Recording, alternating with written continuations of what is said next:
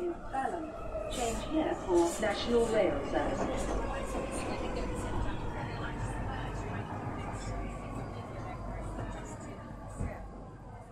Bine ai revenit în stația Londra. Eu sunt Manuel Cheța de la manuelcheța.com și tu asculti podcastul Un român în Londra. Acum suntem la episodul numărul 231 denumit Londra Londra. În acest episod vreau să vorbesc despre câteva lucruri interesante legate de Londra și de UK. Mic anunț, podcastul de față este partea Think Digital Podcast Network și mă găsești pe Podbean, iTunes, Spotify, radio.com, Chris Linuță Travel și pe YouTube. Bineînțeles, mă găsești pe tot felul de platforme unde asculti podcasturi. Pe unde asculti tu podcastul, nu uita să dai un like, un share, să trimiți pe mai departe câteva detalii foarte interesante la oamenii și cei care ar fi pasionați de un podcast din diaspora, un podcast românesc, un podcast despre viața în UK. În continuare fac recomandare de carte, de fapt două cărți, The Power of Surprise de Michael Russell și Economics for Dummies de Sean Masaki Flynn. La ambele cărți sunt undeva la 30% din cărți. Desigur, ca de fiecare dată laud o mână de oameni faini, cum sunt cei de la ROE Hub, The Romanian and Eastern European Hub, suport pentru muncă și violența domestică.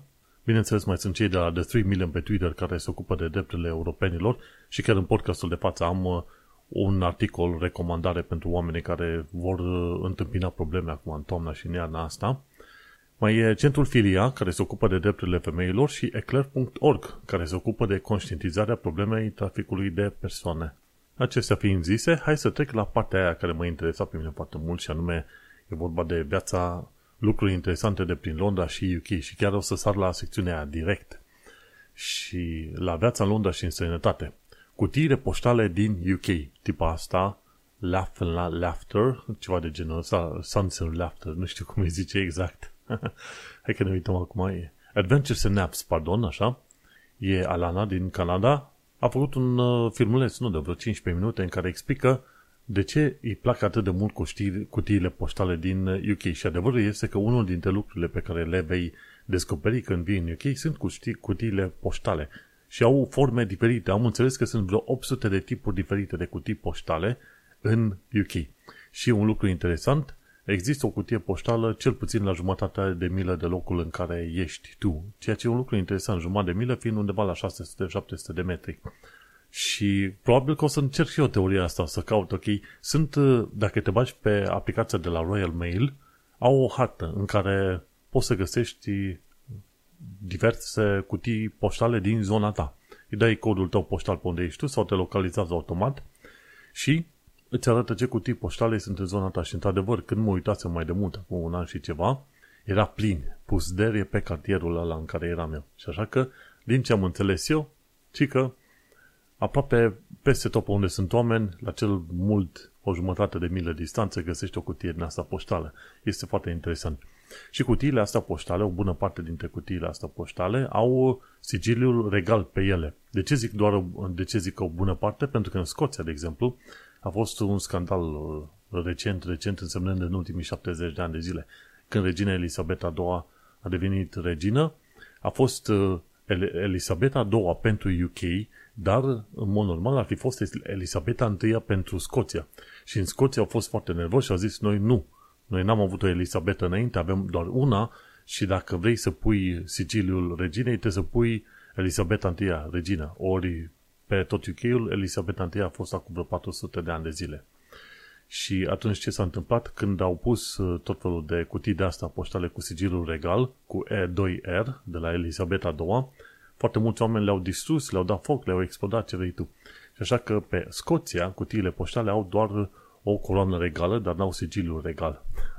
Acum, asta a fost un scandal, să zicem, mai recent, cumva legat de folosirea sigiliului reginei. Dar avem pe Charles al treilea și cine știe, dacă ar vrea să pună Charles, să zice, băi, noi în uh, Scoția n-am avut un Charles uh, întâi. Ia să schimbăm chestiile astea. Deci e foarte interesant de văzut uh, toată treaba asta. Interesant lucru este că, într-adevăr, pe UK poți să găsești cutii poștale care îți vechi de vreo, ce știu, 150 de ani de zile, încă de prin vremea reginei Victoria. Nu știu exact pe unde poți să găsești alea, dar se găsesc. Și un lucru foarte interesant este că au un design foarte interesant, fain, simpatic. Sunt unele care sunt doar un cilindru obișnuit, dar sunt altele care au forme chiar foarte interesante. În uh, România sau în alte părți unde te duci, cutiile alea poștale sunt amărâte sau standardizate ceva, o cutie, efectiv, ceva dreptunghiular și gata. Asta e cu toată, toată treaba cu cutie. Dar cutiile poștale din UK au ceva mai multă personalitate, dar și istorie. Am înțeles că în momentul de față cam vreo 50% din cutiile poștale din UK sunt cu sigilul reginei Elisabeta II. Și mi se pare că mai sunt undeva pe la vreo 5-10% sau poate chiar mai mult încă de pe vremea reginei Victoria. Un lucru foarte interesant. Așadar, ce vom, ce vom vedea în următorii ani de zile, probabil vor fi câteva zeci, sute, poate de cutii poștale cu sigilul regelui Charles. Rege Charles de care am, despre care am aflat că va avea încoronarea pe 6 mai anul viitor. Mai sunt vreo șapte luni de zile, ce octombrie, noiembrie, decembrie, da, șapte luni de zile, așa că pe 6 mai anul viitor vom vedea încoronarea regelui și, bineînțeles, încoronarea reginei. Și uite cum în viitorul apropiat vom vedea tot fel de cutii poștale noi cu C3R, efectiv sigilul regelui Charles al III-lea. Și uite că asta este o mică distracție legată sau o mică informație interesantă legată de cutiile poștale din UK. Un ultim fenomen de care vreau să vorbesc legat de cutiile astea poștale din UK este că fac asta knit bombs, ceva de genul ăsta. În sensul că fac tot felul de îmbrăcăminte interesantă făcută din, uh, din uh, efectiv kneading, i-am și uitat termenul potrivit, când vrei să-ți faci acasă hainele tale, o să găsesc termenul cât de curând, și îmbracă efectiv cutiile poștale cu tot felul de pălării din asta, cu tot felul de hăinuțe, cel mai mult cu pălării, la diverse evenimente importante. Teoretic este ilegal să faci treaba asta, practic nimeni n-a fost arestat atâta timp cât acele căciuli făcute pentru aceste cutii poștale nu sunt, să zicem, nu denigrează, nu generează scandal, ceartă ce vrei tu pe acolo, înțelegi? Și e foarte interesant, din când în când la evenimente speciale o să vezi tot felul de cutii din astea poștale îmbrăcate în uh, haine făcute de către oameni acasă. Efectiv, mi-am pierdut termenul în limba română. Și cu asta, asta, 800 de tipuri diferite de cutii poștale în UK. Ce mai aflat de curând este faptul că Paddington Bear a fost mutat într-un loc ceva mai vizibil în stația Paddington. În destule ocazii, cel puțin în ultimul an și ceva, poate chiar mai mult, dacă te duceai la Paddington Station, undeva pe un colț, mi se pare pe colțul de sud-est, puteai descoperi statuia lui Paddington Bear, ursul lui Paddington. Bineînțeles, e, e și o carte, este și un film foarte interesant cu Paddington Bear, cu ursul Paddington și atunci a devenit uh, atât de celebru de-a lungul istoriei încât au creat o statuie chiar la stația Paddington. Și mai mulți oameni au făcut uh, campanie ca acest uh, urs, din asta, sculptura acestui urs Paddington, să fie mutată din locul ăla obscur, așa, undeva într-un colț, să fie dusă undeva ceva mai central. Așa că Paddington Bear poate fi văzut în momentul de față pe platforma 1 din Paddington Station, în caz că vrei să faci niște poze.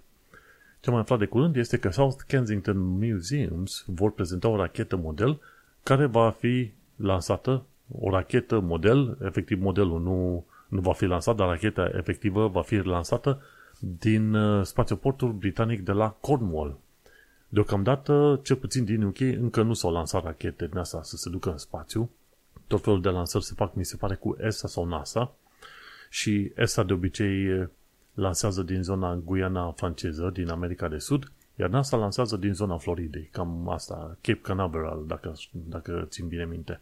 Și, efectiv, UK ce vrea să facă este să aibă propriul său spațioport și spațioportul respectiv mi se pare că a fost deja deschis în Cornwall, Cornwall care este un județ în sud-vestul Londrei, efectiv e ca un picior așa, zona de sud-vest e un fel de picior așa și acolo o să vezi că e Cornwall și acolo vor să creeze acest uh, spațioport. Deocamdată această rachetă va fi lansată peste ceva timp din, uh, cu ajutorul unui avion, uh, cum îi zice, Virgin Galactic, ceva de genul ăsta.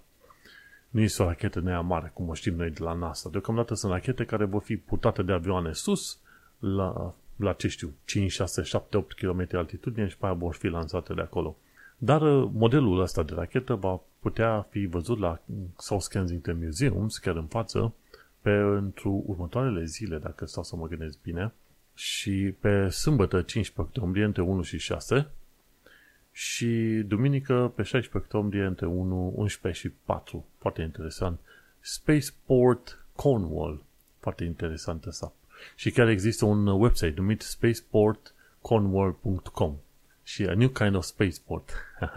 Foarte interesantă treaba asta, cine știe, poate o să ajung și eu pe acolo în vizită. Am, uh, am auzit lucruri interesante despre Cornwall ca fiind o zonă foarte vechi, verde, aproape de, ce știu, de mare, de ocean, de ce vrei tu pe acolo. Dar uite-te că acum chiar aș avea un motiv să ajung pe la Spaceport Cornwall, pentru că acolo este spațioportul și sunt pasionat de știință, tehnologie și, bineînțeles, spațiu.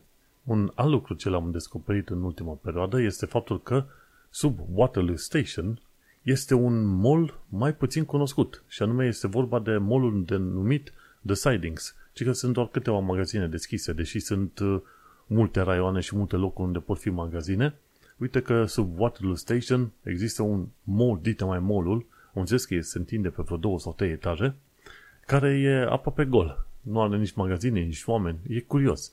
Dar fiindcă Waterloo în sine este un nod feroviar extraordinar de mare.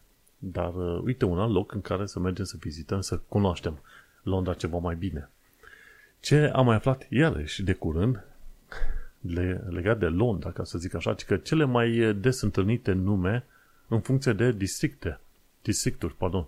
Și acum dacă vreau să fac să mai mare imaginea, o să descoper, de exemplu, pe Tower Hamlets unde sunt eu, ci că nume de fete Mariam, nume de băieți Mohamed. O să vezi că în foarte multe locuri sunt minorități pakistaneze sau bangladeshe și când uh, sunt minoritățile foarte multe, îți dai seama că numele vor, uh, vor fi în principiu cam alea, alea vor fi pe primele locuri, câteva locuri.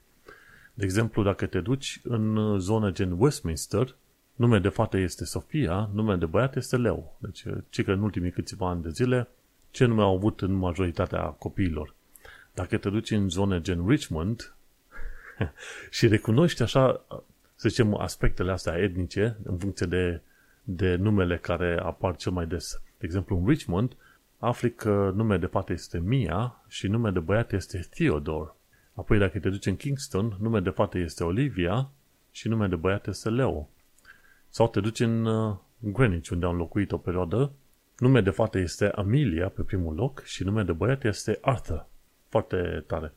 Și o să vezi, în partea de nord a Londrei cel mai mult și mai ales în partea de nord-est o să afli foarte mult băieți de Muhammad Mohamed, ceva de genul ăsta. Iar în în materie de nume de fete găsești Miriam, Mariam, Eva, Mia, I, Isla, da, chiar Isla este, cam așa. Și apoi când te uiți în partea de nord-est, o să vezi că e Noah, Leo, David pentru băieți și Sofia, Olivia pentru fete. În partea de sud-vest, zonele astea mai, mai britanice, ca să zici așa, pentru fete Mia, Olivia, chiar și Amelia, iar pentru băieți Theodore, Leo, sau Oliver. Iar în partea de sud-est, unde e zona asta mai verde, mai largă, mai extinsă, cum e, să zicem, Lewisham, Croydon, Bromley, Bexley, acolo găsești Isla, Amelia, Arthur, Noah și, da, și Leo, ceva de genul ăsta. Îți dai seama, deci în funcție de numele asta poți să-ți dai seama care este populația majoritară din districtele respective. Și mergem pe mai departe, cam asta este știrea cu numele astea, foarte interesantă. Și ce m-am aflat de curând, tot legat de viața în Londra și în sănătate, e că pe 13 octombrie, joi, adică în două zile de acum, două? Da, două zile, două spre 3, 12, 13, da, se vor, se vor închide barierele pe Tamisa între orele 9.45 și 12.45. Bariere, e vorba de barierele alea care sunt după O2. Și odată pe lună se închid barierele timp de două ore. Să le testeze, să vadă cum funcționează. Și mi se pare că se închide atunci când nu este high tide, este la low tide. Efectiv, termenul limba română lipsește la momentul de față. E în uh, reflux. Mă gândesc că termenul potrivit ar fi pentru reflux. Când e apa în reflux, când e mai mică, atunci se folosește și aceste bariere, se închid timp de două ore să le testeze. Și poate într-o zi o să ajungem și noi să vedem cum se închid barierele cu totul. Mi se pare că mai este un alt set, mai sunt un set din asta de bariere, mai sus pe Tamisa, probabil dincolo de Westminster, dacă știu foarte bine. Bineînțeles că Londra are mult mai multe lucruri decât ți-am prezentat eu aici. Poți să găsești în Londra evenimente, ce știu, pentru filme, teatru, muzică, comedie, evenimente în aer liber, orice vrei tu. Se găsește în Londra absolut orice vrei tu. Dar eu mă uit la lucruri care m-ar interesa pe mine personal din când în când. Și de aia le pomenesc pe aici. Ca nivel de informație practică, hai să trecem la altă secțiune, ce trebuie să știi când cumperi o mașină uzată în UK.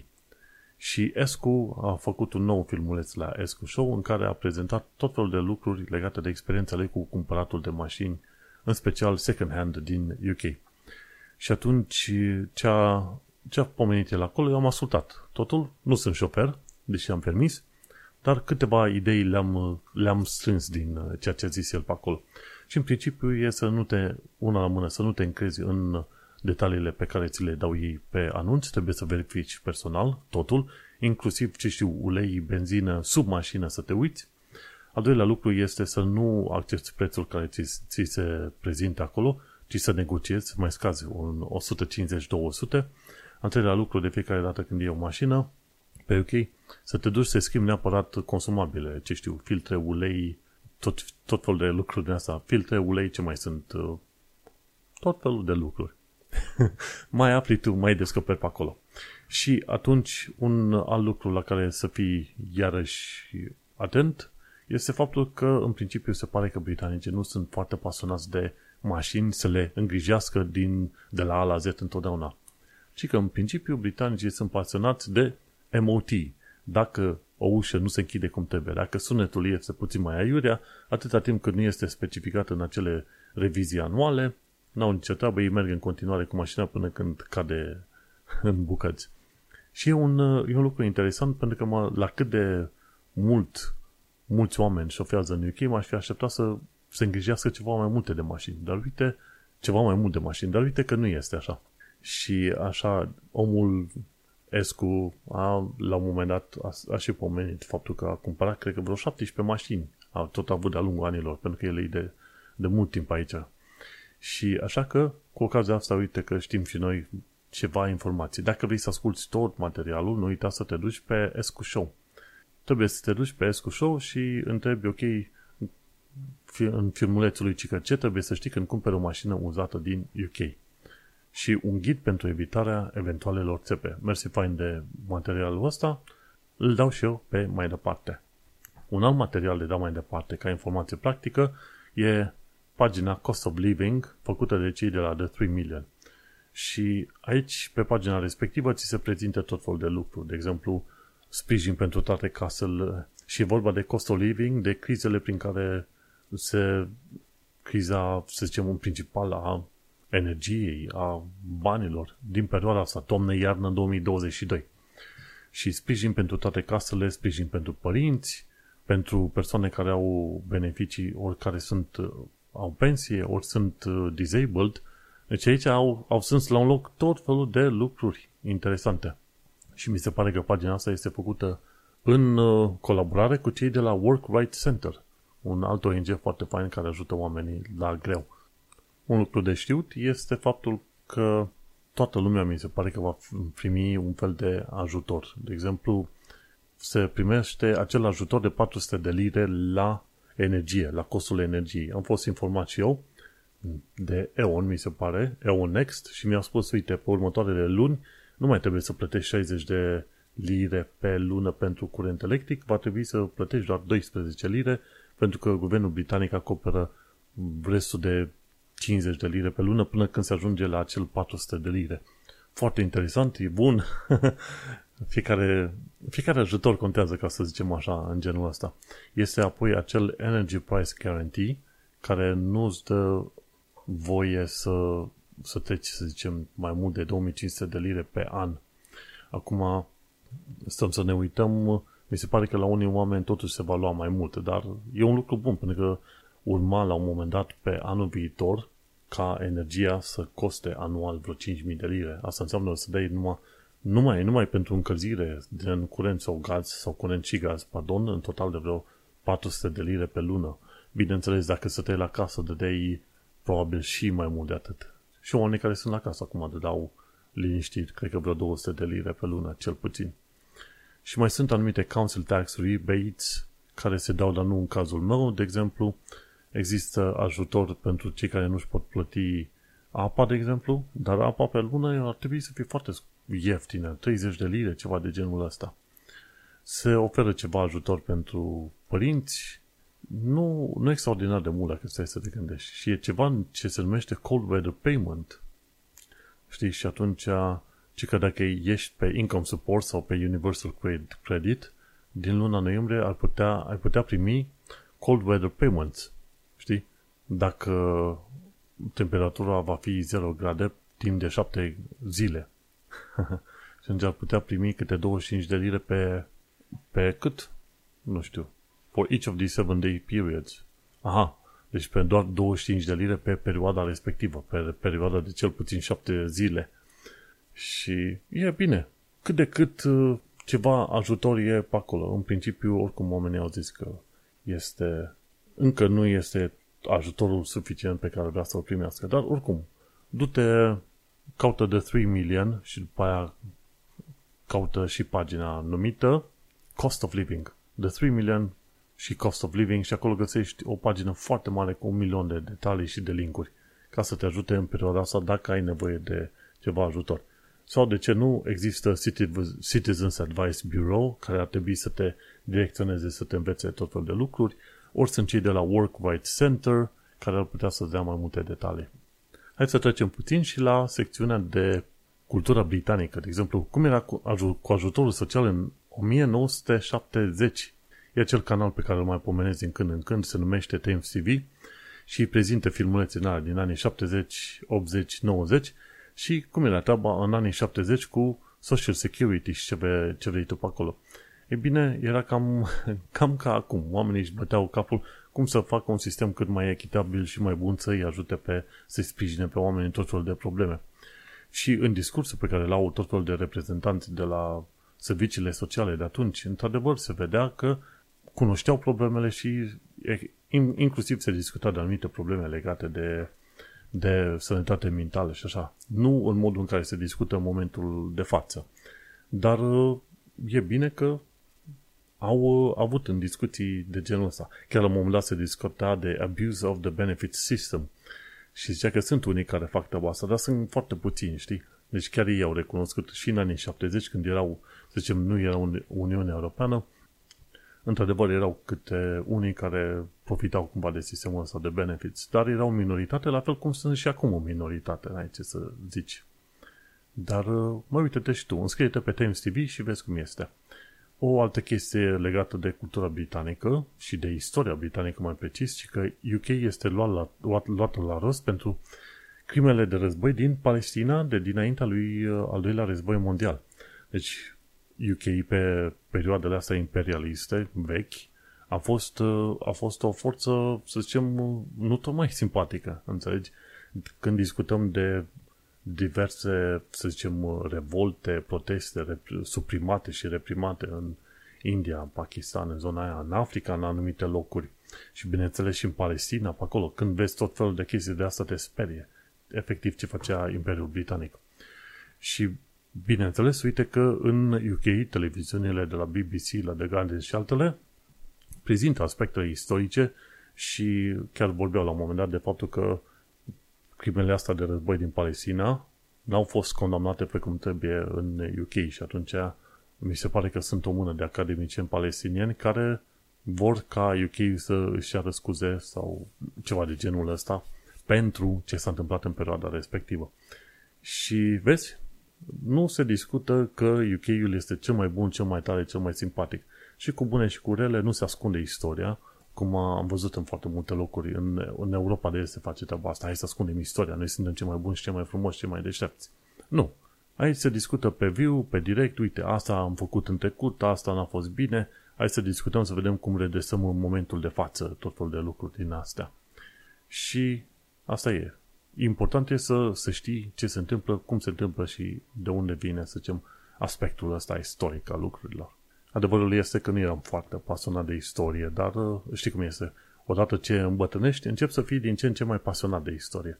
Să vezi lucrurile cum erau în trecut și să-ți dai seama dacă nu cumva anumite lucruri se vor reîntâmpla, se vor petrece aproape în același mod în momentul de față. Și contează să vezi, să cunoști, inclusiv țara în care te-ai mutat, nu doar să te intereseze faptul că, uite, ai un job bun, ai oportunități, nu.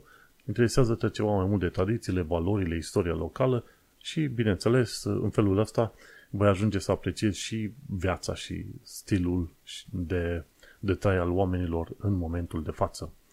Și uite că am ajuns la jumătatea acestui episod de podcast. O să punem uh, punct aici. Partea asta va fi trimisă către radio.com. O vei, o vei putea asculta pe joi la ora 6 seara. Cine vrea să asculte restul podcastului să nu intre, să intre pe manuelcheța.com și găsește episodul 231 denumit Londra, Londra. Ne mai auzim. Hello, hello! După o bine meritată pauză de cafea, la 11 seara, mod normal nu fac treaba asta, dar în ziua de marți, când am două joburi, jobul normal și pe aia jobul de podcasting, beau cafea și seara târziu ca să mai am să mai storc din mine ultima, ultimul gram de energie ca să pot face și podcastul ăsta. Pentru că am primul podcast Tehnocultura între 7 și 9, apoi lucrez la ceva editare, după care trec la podcastul ăsta la altul și cu ceva baftă poate scap până la 12 noapte, dacă am cel mai mare noroc, ca să zicem așa. Mergem pe mai departe și trecem efectiv la actualitatea britanică și londoneză, unde am limitat foarte mult numărul de articole, pentru că efectiv e un timp foarte limitat din viața mea.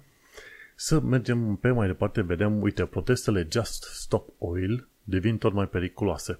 Nu că protestatarii la rândul lor încep să ia bătaie, la bătaie șoferii, ci pentru că protestatarii se lipesc efectiv cu lipici de străzi în anumite zone centrale.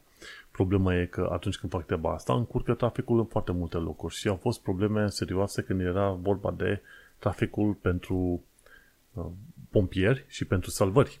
În anumite situații salvările au putut trece, în altele au fost blocate și salvările în uh, ambuteiajul creat de către protestatari. Ori chestia asta mie mi se pare cel puțin nesimțită. De ce? Dacă tu vrei să blochezi și vrei să atragi atenția factorilor politici, du-te și înconjoară Downing Street și Parlamentul Britanic. Acolo fă, fă chiar în zona lor, fă tu protestul ăla. Mai ales când este vorba de, ce știu, de ambulanțe și de mașini pompieri care au nevoie să ajungă pe undeva, asta e o chestiune foarte dureroasă și atunci îți dai seama dacă la un moment dat cineva este bolnav și moare din cauza faptului că n-a putut să ajungă la spital cum trebuie, cum vor răspunde cei de la Just Stop Oil? Și în afară de ei mai sunt Extinction Rebellion și alte ONG-uri din asta care sunt relativ ciudățele în modul în care se comportă. Bine, adevărul este că și Home Office la un moment dat a făcut un fel de vânătoare de witches, de vrăjitoare la un moment dat când au zis că vreau să blocheze efectiv orice fel de protest de la Extinction Rebellion și la, la un moment dat se genera un, o oarece paranoia în cei de la Extinction Rebellion când auzeau de Home Office, hopa, ne urmărește, e statul ăsta polițienesc care ne urmărește peste tot. Și pe de altă parte, ce mă bucur să aflu este că oamenii protestează și protestează foarte des. Nu cred că există săptămână fără proteste. Și mai nou, sunt săptămâni și cu greve pe lângă protestele astea. Și atunci uh, trebuie să nu uităm faptul că în UK, cel puțin în Londra, dar nu numai, instituția asta a protestului există. Tocmai de aceea Home Office vrea cumva să o să cam chilărească, să o, să o țină cât mai limitată în, uh, în efect. Dar bineînțeles că nu va reuși. Și mergem pe mai departe să discutăm și de faptul că la Downing Street există un motan, se numește Larry the Cat. Ok. Și este foarte curajos motanul ăsta până că fugărește vulpile de prin zona aia, de prin zona Downing Street și când mai apare câte o chestie de genul, apare un articol în The Guardian sau nu știu, recent a fost publicat în Standard și Larry the Cat fugărea o vulpe. Vulpea aia nu se arătă ea foarte impresionată, dar nici Larry the Cat nu, nu o lăsa în pace. O fugărea de prin zona aia. Zice, băi, du-te aici. Și dai seama. Păi, dacă Larry the Cat, the Cat fugărește vulpile acolo, îți poți imagina că și șoarecii fug de acolo. Pentru că el este Chief Mauser, așa se spune. Este Chief Mauser. În altă ordine de idei, ce am aflat de curând este faptul că Post Office este investigat pentru scandalul Horizon. Și mi se pare că sute de contractori sau colaboratori de la Post Office au plătit o tonă de bani, au fost băgați și la închisoare din cauza faptului că sistemul de la de uh, contabilitate Horizon nu făcea calculele cum trebuie. Nu era suficient de robust. Cei de la Fujitsu care au făcut Horizon ziceau că cei de la Post Office n-au venit înapoi cu baguri. Și se pare că la Post Office au fost foarte multe detalii ascunse și s-a știut că generează baguri pe bandă rulantă și totuși cei care au fost postmaster și sub-postmaster au fost lăsați să plătească din banii lor și băgați la închisoare pe bandă rulantă. Deci este cel mai mare scandal de genul ăsta. Și bineînțeles că mi se pare că managera, am și uitat numele ei, care exista la momentul respectiv, ea este răspunzătoare și probabil că ar trebui să și răspundă cumva și public, dar și penal pe chestiile astea, pentru că nu au vrut să verifice niște detalii și au, au ajuns oameni la închisoare efectiv degeaba. De ce? Pentru că un soft IT n-a funcționat cum trebuie. Mergem pe mai departe. Supermarketurile vor ajuta oamenii să se încălzească la iarnă. Dacă vrei să vezi cât de grav se poate ajunge într-o iarnă dificilă, uite-te că în cazul ăsta discutăm de faptul că supermarketurile vor trebui să ajute oamenii și vor fi destul de mulți oameni, să zicem în vârstă, pensionari sau care sunt pe ajutor social, care nu își vor permite să își încălzească casa așa cum trebuie. Și atunci e interesant și foarte plăcut să vezi că uite, supermarketuri și pe aia sunt uh, bowling clubs, sport clubs, astea vor avea ușile deschise să le permite oamenilor să vină să se încălzească o perioadă pe acolo. Și e fain să vezi solidaritatea asta, mai ales în perioadele astea groazic de dificile, când se pare că guvernul UK este incompetent, dar descoper că societatea găsește cumva metode prin care să se ajute unii pe alții. Și probabil asta este lucru pe care îl apreciez foarte mult la UK. Într-adevăr, există totuși ideea asta de respectare a legii, există un sistem modern de lucru, ce vrei tu pe acolo, dar pe lângă asta, dacă guvernul nu-și face treaba cum trebuie, există ONG-uri, există societatea civilă, inclusiv entitățile comerciale gen supermarketuri, care s-ar să ajute. Uite, asta la un moment dat a zis că pe toată vara cel puțin oferea meniu pentru copii pentru o singură liră. Și mi se pare că pentru toamnă acum are ceva pentru Uh, bătrâni, pensionat, oameni pe ajutor social, care la fel plătesc pentru o singură liră, vor sta, vor avea o mâncare asigurată și vor putea sta cât de cât în magazine. Și nu numai asta, mi se pare că și Mark Spencer și altele de genul. Entități comerciale care sar în ajutorul comunității, ceea ce este un lucru extraordinar pe care nu l-am văzut în România și cred că ar trebui copiat cumva și în România, ok? Dacă entitățile alea comerciale din supermarketuri se bucură că au clienți din jur care vin și cumpără produse și în felul ăsta fac un profit, un rulaj, ceva, e bine, câteodată, uite, este bine să și ajute comunitatea din care sunt și în felul ăsta generează tot mai multă loialitate. Un lucru extraordinar de văzut. Ce mai aflat de curând este faptul că guvernul UK a ignorat total NHS și atunci este posibil să fie grevă în curând, peste o lună, ceva de genul ăsta, o grevă a asistenților medicali.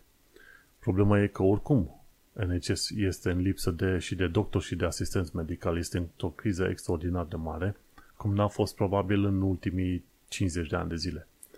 Și în continuare vor trebui să facă și o grevă pentru că efectiv n-au primit nici ajutor, nici sprijin, nici uh, măriri de salariu pe măsură și condițiile de lucru devin din ce în ce mai dificile pentru că trebuie să acopere efectiv nu mai pot uh, nu mai pot furniza să zicem, serviciile pe care trebuiau să le furnizeze în mod normal.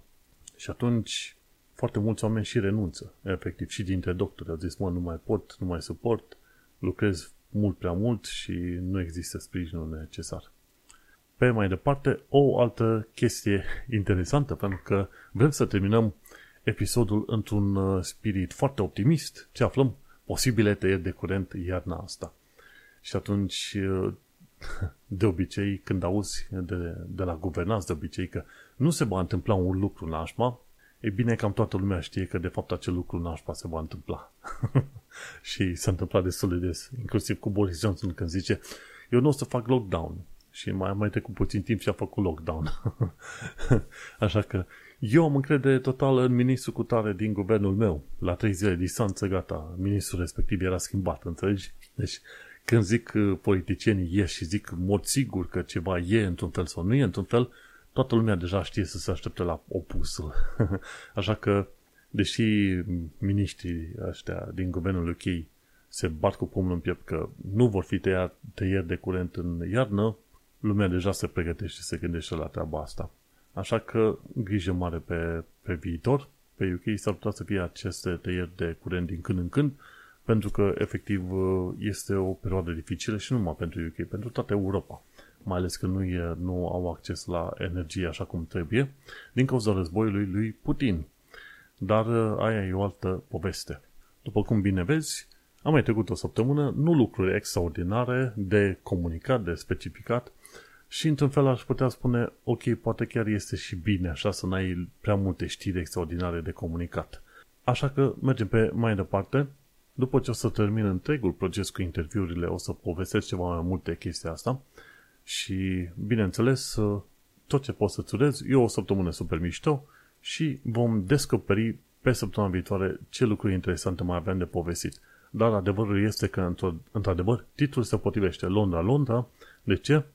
Pentru că e Londra la pătrat sau la superlativ, ai foarte multe de lucruri de făcut și de trăit pe Londra. Și cu asta am terminat cel mai nou episod de podcast denumit Londra, Londra. Noi ne mai auzim, eu sunt Manuel Cheța de la manuelcheța.com și ne vom mai auzi săptămâna viitoare. Baftă! Change here for National Rail Services.